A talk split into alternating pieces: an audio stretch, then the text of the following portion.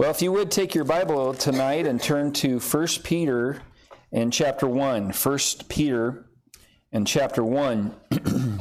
We're going to continue on with uh, the doctrine of salvation. We started this last Wednesday night and we looked at the problems of salvation. Now, they're not, it's, it, when, when I, I, I hesitate to use the word problem when I talk about the holiness of God because that's not a problem.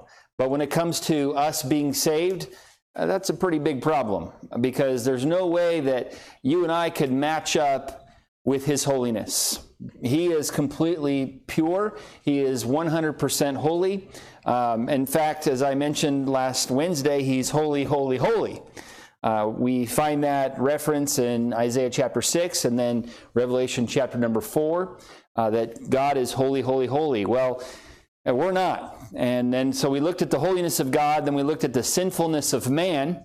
And well, when you put the two and two together, uh, that's not a good thing because all of us are sinners. There's not a one of us that can say we're perfect. We're, we fall woefully short of God's glory, of God's holiness. And as a result, then there's the thirdly, we, we mentioned the penalty of sin. Um, that's, uh, that, that's a big problem.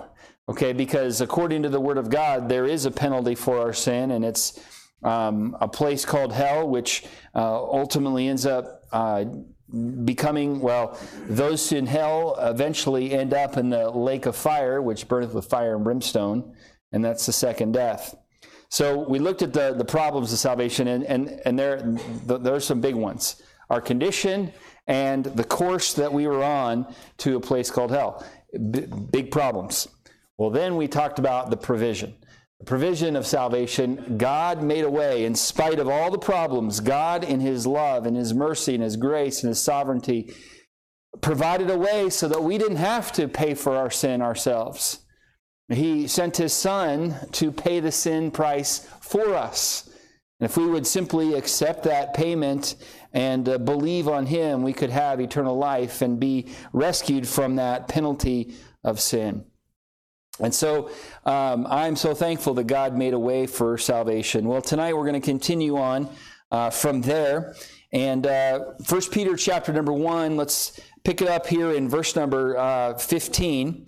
But as he which hath called you is holy, and here's again another reference to God's holiness. So be holy in all manner of conversation, because it is written, Be holy, for I am holy. And if you call on the Father who, without respect of persons, judgeth according to every man's work, pass the time of your sojourning here in, the, in fear. And then here it is in verse number 18. Here's the point I want us to think about tonight. For as much as ye know that ye were not redeemed with corruptible things, as silver and gold, from your vain conversation received by tradition from your fathers, but with the precious blood of Christ as of a lamb without blemish and without spot, who was verily foreordained before the foundation of the world, but was manifest in these last times for you. And uh, we'll we'll stop there right now. Um, but let's let's take a moment and uh, have a word of prayer and ask God's blessing upon this time in His Word. Father, we uh, just come before you. We thank you for providing a way of salvation for us. Um, Lord, you did not have to. Um, as far as what we deserved. Um, we certainly did not deserve you to provide that way, but Lord, we are eternally grateful that you did.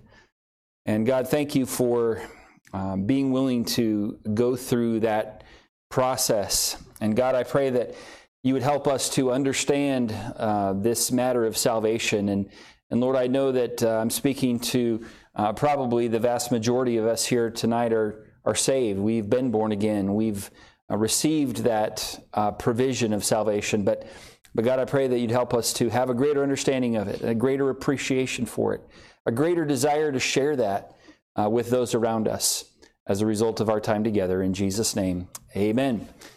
So, Peter here, as he writes this book, one of the reasons he writes it is to kind of remind them of their salvation. In verse number 18, for as much as you know.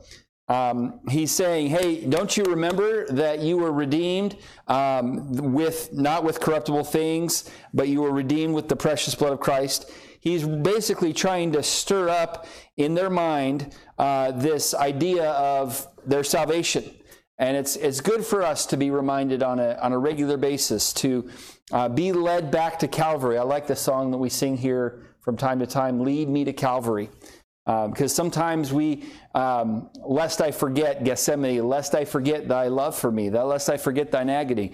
Because a lot of times we got kind of get, you know, in the in the grind of life, you know, and we got to go to work, and we've got kids to take care of, and you know, we've got. Uh, for those who you were retired, you've got Price is Right to watch. I mean, there's things that you've got to get done, right? I'm kidding. I imagine very few of you actually watch that. I do. I do like watching that show from time to time, um, but I'm not retired, so I don't get to do it very often. Anyway, um, the point is. Um, the point is, we've got we've got things that we're doing in our lives, and and we can kind of get lost in our minds of what Jesus did for us. And and and Peter says, look, let's bring it back. Let, us let's, let's remember what christ did for us. Let's re- remember our redemption. Let's remember what christ did for us and, and not forget. Okay so this was something that these christians who were scattered abroad uh, they knew about their redemption but they needed to be reminded about it. And uh, i think from time to time we also need to be reminded about what christ did for us. So with that in mind let's jump into a couple thoughts here uh, tonight. Number one, let's look at the price of our salvation, the price of salvation. verse number 18, Peter tells us that our redemption had a price, and it says, You were redeemed. And redeemed has the idea of being purchased, and, and it, it costs something, and it costs God quite a bit. He says in verse number 18, it was um, the price was not with gold or silver in other words, you cannot buy your way to heaven. Um, doesn't matter how rich somebody is. I mean, Jeff Bezos or uh, Elon Musk or Bill Gates or any of the high rollers in our world today, though they have more money than they know what to do with, are still not able to purchase their way to heaven. Uh, you can't, you can't go to God and say, okay, well, uh, you know, name your price. God says, no, no, no, you, you don't understand. That's not how it is. No, no, no. They're like, have you checked my bank account? I can, whatever it takes, I want to pay for my way to heaven. No can do, my friend. That's not how it is. For as much as you know, you were not redeemed with corruptible things as silver and gold. And then it's, um, but it was in verse number 19, he tells us what the price was with the precious blood of Christ. So we were purchased with the blood of Christ. That was the payment necessary to purchase our salvation, to make that way, uh, that to provide a way of salvation for each and every one of us. The precious blood of Christ. Um, you say, well, that that's that's Peter's words. Um, do we really want to believe Peter's words? I mean, after all, he denied the Lord. Yeah, he did, but of course we know that First Peter and Second Peter are all uh, the Word of God, and um, we we know that. But then, if in case you're wondering, he wasn't the only one to talk about the blood of Christ, because Paul also did. Ephesians chapter one and verse number seven says, "In whom we have redemption through His blood, the forgiveness of sins, according to the riches of His grace."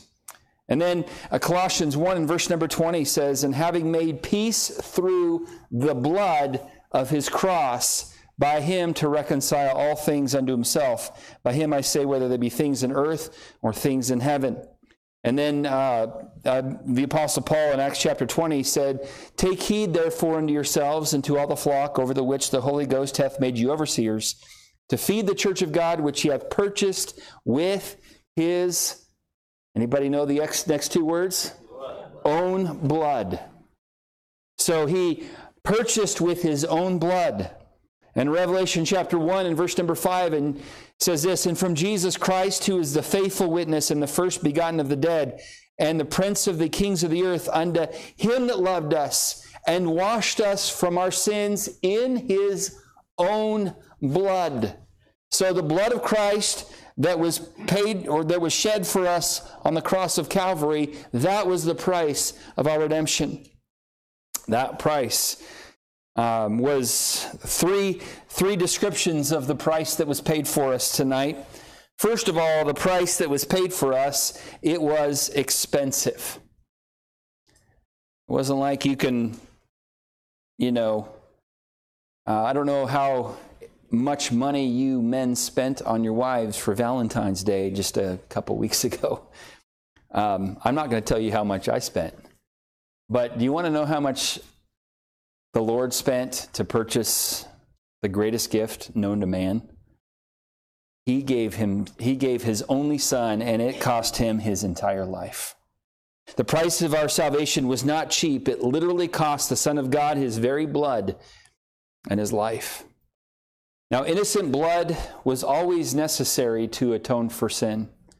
When you go all the way back to the very beginning, this is the price for the covering and the atonement of sin. Let's turn in our Bibles very quickly tonight to the book of Genesis, Genesis chapter number 3. And I want to show you in the Bible where the first where blood was first shed. Genesis chapter number 3, we have the account of Adam and Eve in the garden and the serpent and the and Eve and the woman uh, were having this conversation and the serpent questions God's word, casts doubt in her mind about the word of God. Well, then in verse number um, verse number six of Genesis chapter number three, we know that Adam took of the fruit that he was not supposed to. Verse six: When the woman saw that the tree was good for food, that it was pleasant to the eyes, and a tree to be desired to make one wise, she took of the fruit thereof, did eat, gave also unto her husband with her and that, that little with her here is, uh, is an interesting uh, phrase. So as she's having this conversation, he's with her. Interesting. Why didn't he pipe up and say that's not what? Um, and and there, there's some speculation on uh, where where they all were in location to each other, but it does say here in verse six, under her husband with her. Anyway, he did eat, and he did eat. Verse six. And the eyes of them were opened, and they knew that they were naked, and they sewed fig leaves together and made themselves aprons. So, this is the first attempt in verse number seven for man to try to cover his own sin. And so he and his wife, they make these fig leaves and uh, made themselves aprons. And uh, they were trying to cover their nakedness, trying to cover their sin. Well, you go on down to verse number 20, uh, 21. Now, here, God, after issuing the, the curse upon man and upon the woman and upon the serpent, verse number 21 Unto Adam also and to his wife did the Lord God make coats of skins and clothed them. Now, where did God get these coats of skins?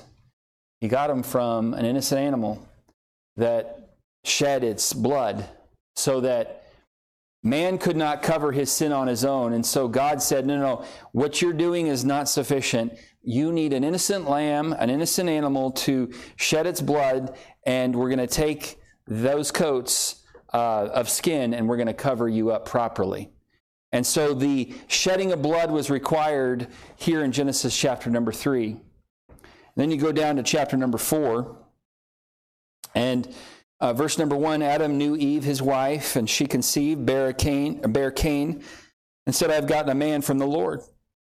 She again bare his brother Abel. Abel was a keeper of sheep, but Cain was a tiller of the ground. And in process of time, it came to pass that Cain brought of the fruit of the ground an offering unto the Lord. And Abel, he also brought of the firstlings of his flock and of the fat thereof.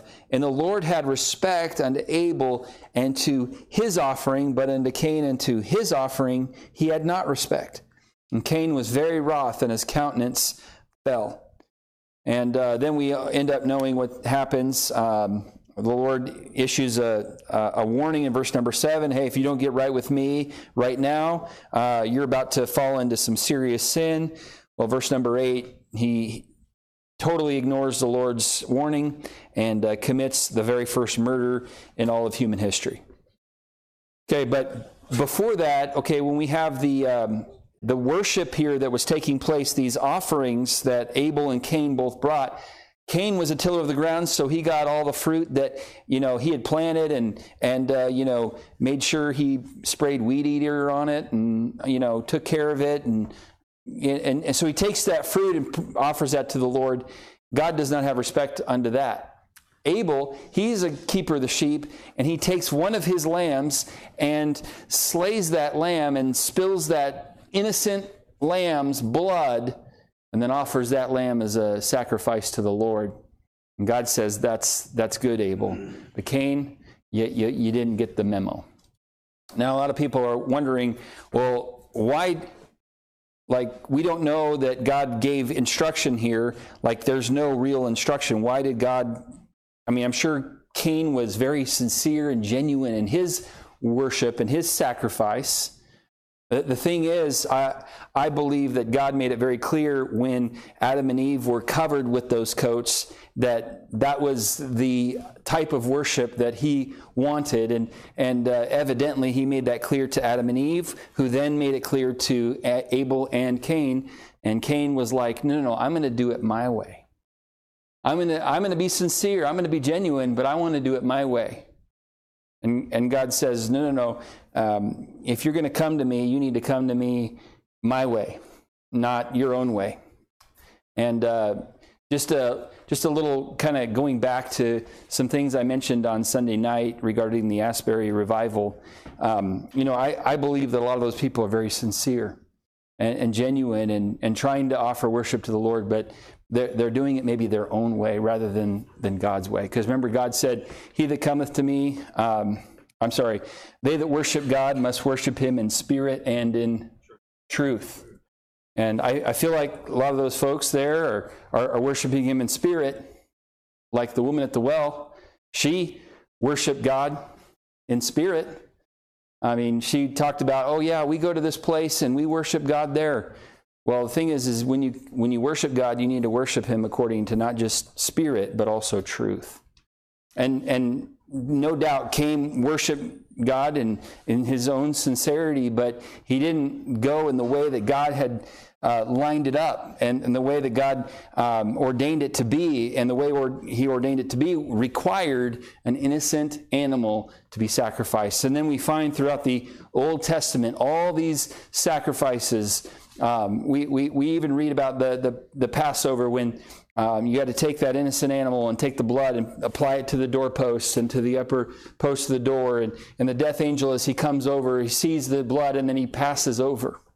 And it's all, it, it all points to the fact that one day Jesus, the Lamb of God, would spill his innocent, pure, sinless blood for you and for me and when we apply that blood to our lives, then God shows mercy upon us and we can be saved. It, it, was expensive, it, it cost him his very blood. And a blood sacrifice was always required to remove sin and to atone for sin. Hebrews 9:22 says, "Without the shedding of blood there is no remission of sins." So blood had to be shed, and it had to be pure, sinless blood for our sins to be completely covered. Um, did, so, did Jesus shed blood? Well, the answer is yes, but let's look at the scriptures here tonight together uh, very quickly. Let's turn to Luke chapter 22. And let's look at the times when Jesus shed blood throughout his passion, throughout his um, sacrifice. So, Luke 22, verse number 44. Here, Jesus is in the Garden of Gethsemane. He is thinking about what lies ahead of him. And he says in verse number 42 Father, if thou be willing, remove this cup from me. Nevertheless, not my will, but thine be done. There appeared an angel unto him from heaven, strengthening him. And being in agony, he prayed more earnestly, and his sweat was, as it were, great drops of blood falling down to the ground. So, automatically, our minds think when Jesus shed his blood, we think of the cross. And we'll get there in a moment, but before he ever went to the cross, he was there in the garden and he was in such agony that um, the surface vessels on his um, uh, in, in his skin uh, began to burst and he ended up bleeding because of the stress that he was under.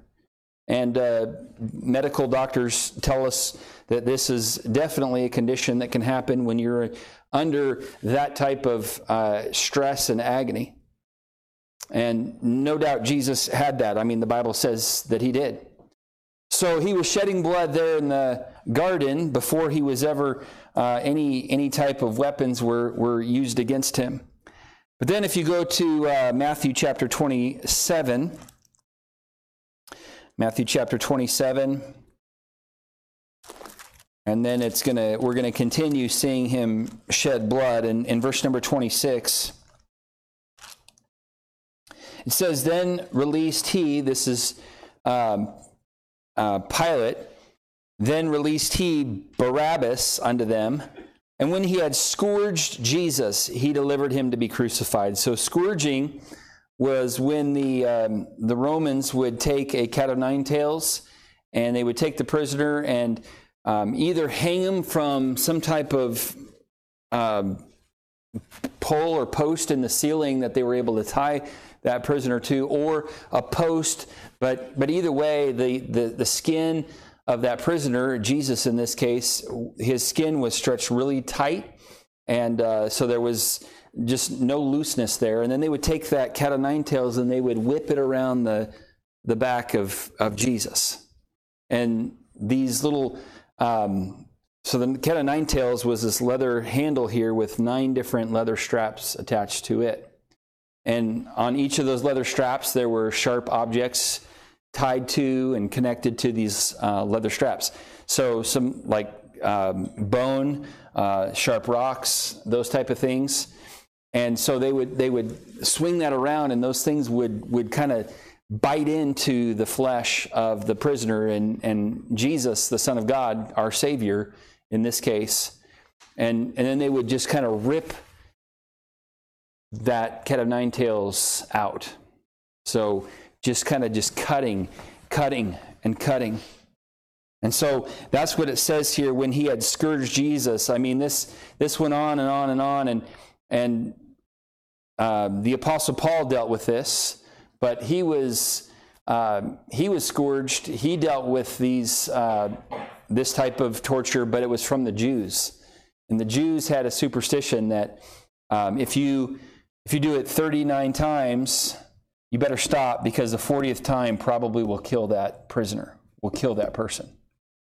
And so that's why Paul said, of the Jews, five times received I uh, 39 stripes. Um, now, here, uh, Jesus was not scourged by Jews, he was scourged by the Romans, and the Romans didn't stop at 39 times. I, I, don't, I, don't, I don't know how much they went up to, but uh, they didn't have that type of uh, rule. They just kind of did it until they were satisfied. And so Jesus, in that, absolutely lost, no doubt, a lot of blood. So he uh, shed his blood there at the scourging, and then Verse number 27 continues on, or verse 26, when he had scourged Jesus, he delivered him to be crucified. Then the soldiers of the governor took Jesus in the common hall, gathered unto him the whole band of soldiers, and they stripped him and put on him a scarlet robe. Okay? Um, how many of you have ever cut yourself and you put a band aid on, and then you need to change the band aid, but you don't want to because it's going to be really owie? and it's going to open up that wound again. So, as they put this scarlet robe on Jesus, I imagine that the cloth of this robe kind of stuck to his um, wounds that were there on his back and torso. Well, then it says here in verse 29 when they had plaited a crown of thorns, they put it on his head and a reed in his right hand, and they bowed the knee before him and mocked him, saying, Hail, King of the Jews! And they spit upon him and took the reed and smote him on the head. So they had this crown of thorns that they made, and they weren't the little, you know, puny rosebush thorns that we have here, they were long. Uh, from what I can tell, they were a couple inches in length. These long thorns um, that they would kind of they formed this crown out of mockery for the one who said he was the king of the Jews. And they put it on his head, and they, I'm sure they didn't set it on there real carefully and say, "Ooh, we don't want to hurt him." I'm sure they put it on them pretty harshly. And then it goes on to say in verse 29 again, uh, they put a reed um, in his right hand, kind of like this, you know, mock, um, mock scepter. And they bowed the knee before him, mocked him, saying, Hail, King of the Jews. They spit upon him, and then they took that reed that he was holding and they smote him on the head. So almost like a hammer kind of pounding that crown of thorns into his scalp. So he's got you know, he shed his blood in the Garden of Gethsemane. He shed his blood at the scourging. Now he's shedding blood on his, from his head through this crown of thorns. Okay? And then, verse number 31 after that, they had mocked him. They took the robe off of, from him. I remember when, uh, when, when Mark, okay, so this is, uh, this was not our finest moment as parents. Okay? We have a lot of those. we have a lot of not our finest moments as parents. But this past year, uh, back in August of 2022, so just a few months ago, we went on vacation to Branson. Well, we thought it would be fun, and it was for a little while, uh, but we rented a boat, and we were going to do some tubing there on uh, one of the lakes there in Branson. And everything was going really well until it was my turn to be in the tube, on the tube. And so I'm there on the tube. I'm out kind of way away from the boat, and there's a big long rope that's attached. And my wife hadn't really learned how to um, run the boat yet, but now it was her turn to run the boat because I was out on the tube. I wanted to turn on the tube. And so I did this with everybody, you know, when and I did it with when my wife was on the tube, I just kind of gunned it, you know, right away. And she's like, oh! So she wanted to get me back. And so she guns it.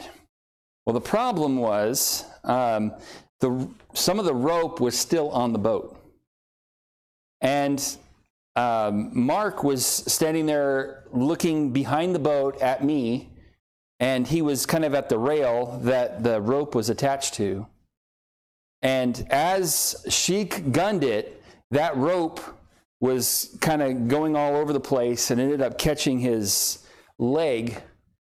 And she kind of went for it, and in, his leg kind of got attached to the, the rail, and he had a really nasty, nasty uh, rope burn.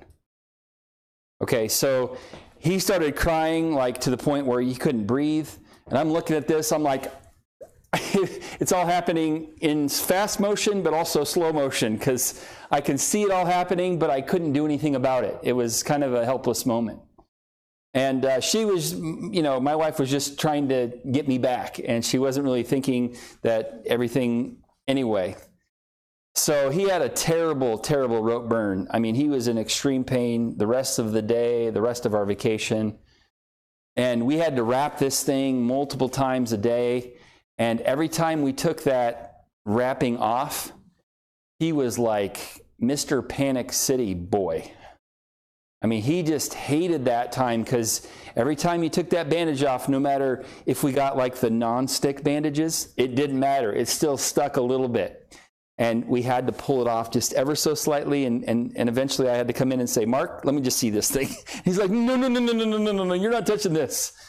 And, and I, I just try to get that thing off. And I'm glad those days are, are over. I was just thinking about that today and, and uh, re- just reminding of reminding myself of that.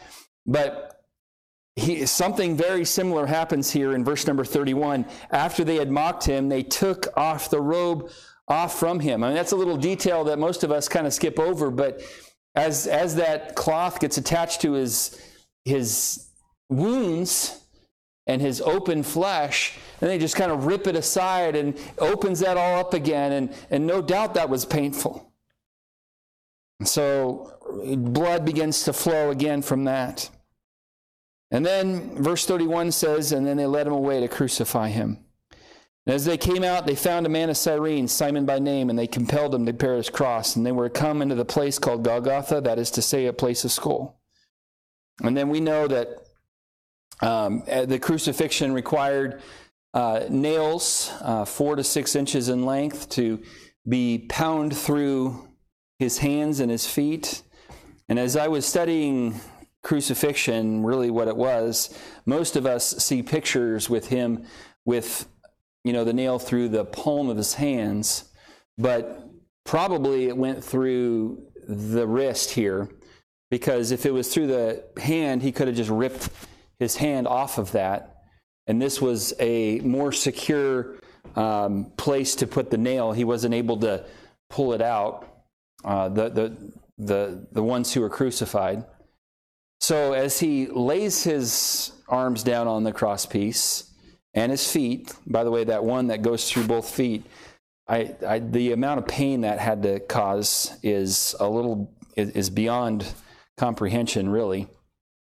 And so blood is coming from his hands, his feet, his head, his, his torso that has been ripped to shreds. And you think, boy, that's, that's a lot of blood that's been shed. Well, we're still not done. If you go to John chapter number 19, John chapter 19. I was going to show you that the price that was paid for your redemption, my friend, was expensive. This is what Jesus went through to pay the price for your sin and for mine. It was expensive. John 19 and verse number 31. Well, verse 30 Jesus therefore had received the vinegar. He said, It is finished. And he bowed his head, gave up the ghost, so he dies.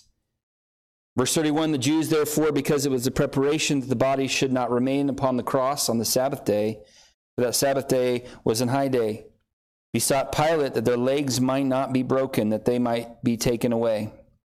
Then came the soldiers and brake the legs of the first and of the other, which was crucified with him. But when they came to Jesus and saw that he was dead already, they brake not his legs. But one of the soldiers with a spear pierced his side, and forthwith came there out blood and water. So, even after he's dead, he's shedding his blood. So, again, um, when we go to 1 Peter 1, and and it says this For as much as you know, you were not redeemed with corruptible things, as silver and gold, but you were redeemed with the precious blood of Christ, as of a lamb without blemish and without spot. Friend, it was expensive. It cost him everything. And the type of shedding of blood, it wasn't just like it was over. I mean, it was torture as it as it went on. It was expensive one more or a couple more descriptions of the price that was paid for our redemption. It was expensive, but secondly, it was exclusive.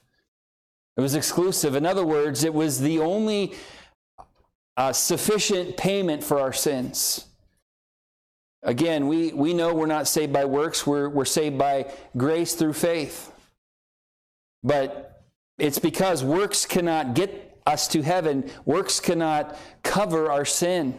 Adam and Eve, just ask Adam and Eve, hey, can works cover your sin? They're going to say, no, we, we tried. We tried the fig leaves and we tried to sew ourselves aprons to cover our sin, but, but God said that wasn't enough. We needed, He needed a, a, an innocent lamb to give its life and to shed its blood so that we could, our sins could be adequately covered.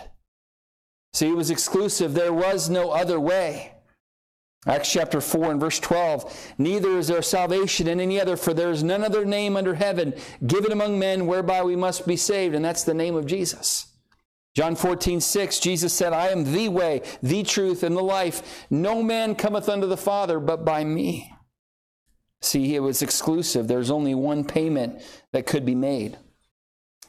You know, if we go to, well, many of us tonight, we went to McDonald's. That's where we ate dinner tonight, McDonald's. Uh, because Pat McDonald was the cashier. And she said, Welcome to McDonald's. That's what she said to me when I walked in. And I'm like, I didn't know McDonald's uh, added spaghetti and meatballs to their menu. This is awesome. Um, but if you go to the other McDonald's, the Golden Arches, after church tonight and say, I need me another dessert, um, there's a couple ways you can pay, right? You can you can pay with cash. You can pay with your card. You can pay with Apple Pay. Um, you can pay with gift cards. There's many ways that they will accept so that you get your second dessert tonight. Okay, when it comes to salvation, there was only one acceptable payment, and that was the blood of an innocent lamb. There was no other, there was no other payment that could be made. And there's so many uh, parallels that we can look at in the Old Testament that come and are fulfilled in the sacrifice of Christ. But for sake of time, just know that it is exclusive. It's like the song that we sing here at Cornerstone sometimes What can wash away my sin? Nothing but the blood of Jesus. What can make me whole again? Nothing but the blood of Jesus. Oh, precious is the flow that makes me white as snow. No other fount I know. Nothing but the blood of Jesus. It's the only exclusive payment. And 35, 33 and a half years, Jesus never sinned, not one time. And as a result, his blood was pure, without blemish, and without spot and it was the exclusive only payment that could have been paid. I like this third characteristic of the price of our redemption or the price of salvation. And that was not only was it ex, um, expensive, exclusive, but, but thirdly, it was enough. It was enough. That sacrifice that Jesus made there on the cross of Calvary over 2,000 years ago, or about 2,000 years ago, was sufficient to forgive me of all of my sin. And boy, did I have a lot of them. You don't need to say amen right there, okay? Even though you all want to, I know. But listen, the moment that I got saved when I was a 12 year old boy, when I trusted Christ as my Savior, that was the same moment that Jesus paid for all of my sin. It wasn't just all the sin that I'd committed up to that point, but He also covered and forgave all the sin that I would ever commit from age 12 all the way until the age that I die. So my past, my present, and my future sins had all been forgiven, had all been washed away. Was John the Baptist who said, Behold, the Lamb of God, which taketh away the sin of the world. He's able to cover it all. So he's. Uh, He's been, it was enough to forgive me of all of my sin, but guess what? It was also enough to forgive the sin of the entire world. 1 John 2 and verse number 2 says, He is the propitiation for our sins, and not for ours only, but also for the sins of the whole world.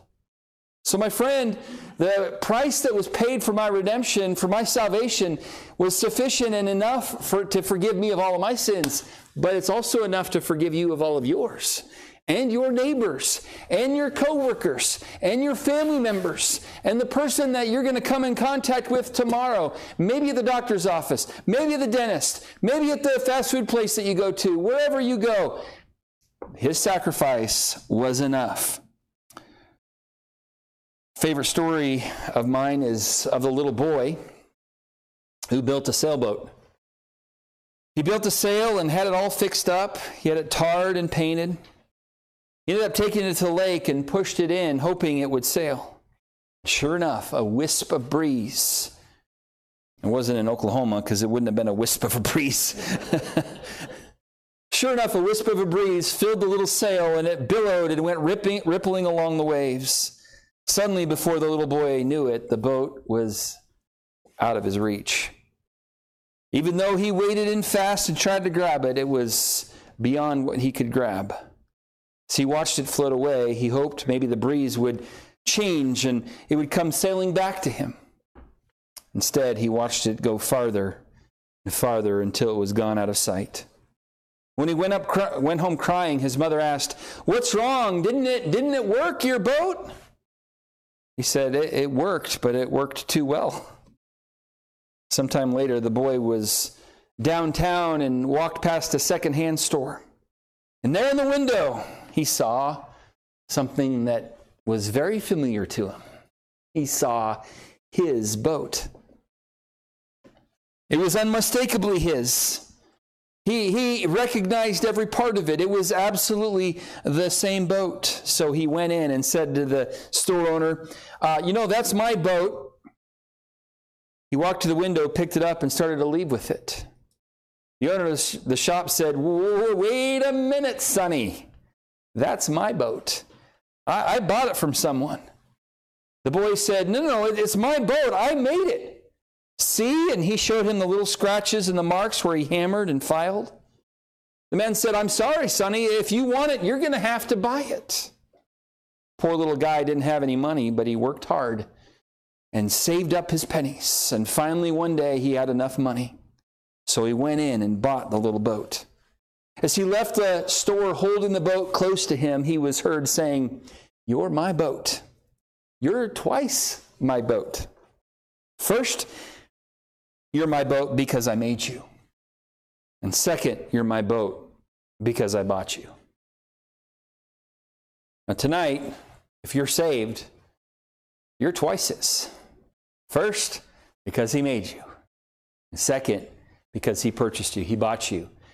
And he bought you with a price. That price, it was expensive, it was exclusive. Praise the Lord, it was enough. Because of that, what should we do then? Well, Paul answers that question in 1 Corinthians 6 and verse 20. You don't have to turn over there, but the verse says this For ye are bought with a price. Therefore, because we've been purchased, because we're twice His, therefore, glorify God in your body and in your spirit, which are God's. So, this whole my body, my choice, no, no. If you're a believer, your body doesn't belong to you anymore. I'm sorry. It belongs to Him. Your spirit, your attitude, hey, this is just the way I'm made. I, I'm stubborn. I'm German. I really am. So I have an excuse to be stubborn. I have an excuse to have kind of a bad attitude, right? No, I don't, because I've been bought with a price. And so I need to glorify God, not only my body, but also my spirit. And that's true for me. But guess what? It's true for you too. so, as we wrap it up tonight, my question for you is I, I, wanted to get to the, the second thought, but I'm out of time. My thought, my, my question for you tonight is Are you just once His or are you twice His? Have you been bought with a price? Have you accepted the payment that Jesus made, that expensive payment, that exclusive payment? That the, the payment that was enough. Have you accepted that into your life? Have you been saved? Have you been born again? If not, tonight's the, could be the greatest night of your life if you come to Jesus and believe what he did for you. For those of us who have been, let's take the admonition of the Apostle Paul and, and say, hey, I have been bought with a price. Price. I better start glorifying God in my body. I better start glorifying God in my spirit. People ought to be able to see that there is a difference in my life because of what Christ did for me. I hope that's the case, and I hope that we'll go from this place with that desire. Let's pray together. Lord, thank you for the opportunity to consider the price that was paid for our salvation. God, it was expensive. Lord, as we walk through those scriptures and see Jesus on the cross, see Jesus before the cross, and then even after he gave up the ghost, and see him spill his pure, sinless blood, Lord, it just causes us to be thankful. And uh, Lord, I, I thank you that Jesus paid it all, and as a result of that, all to you we owe. Uh, we can't pay you back, there's no way we could. But Lord, help us to live our lives in gratitude. Help us to desire to glorify you in our body and our spirit, knowing that they all belong to you. You've purchased it. God, I pray, Lord, you'd help us to be thankful for the price that was paid for us. And help us, Lord, to share that message with those around us. May they see our gratitude in the way we live, but also in our speech and, and Lord, may you give us opportunities to share the gospel with people even this week. And God, thank you for salvation. And if there's one here tonight that hasn't trusted Christ, that has never been twice purchased, twice yours, Lord, I pray that they would come to Christ tonight and, and be saved.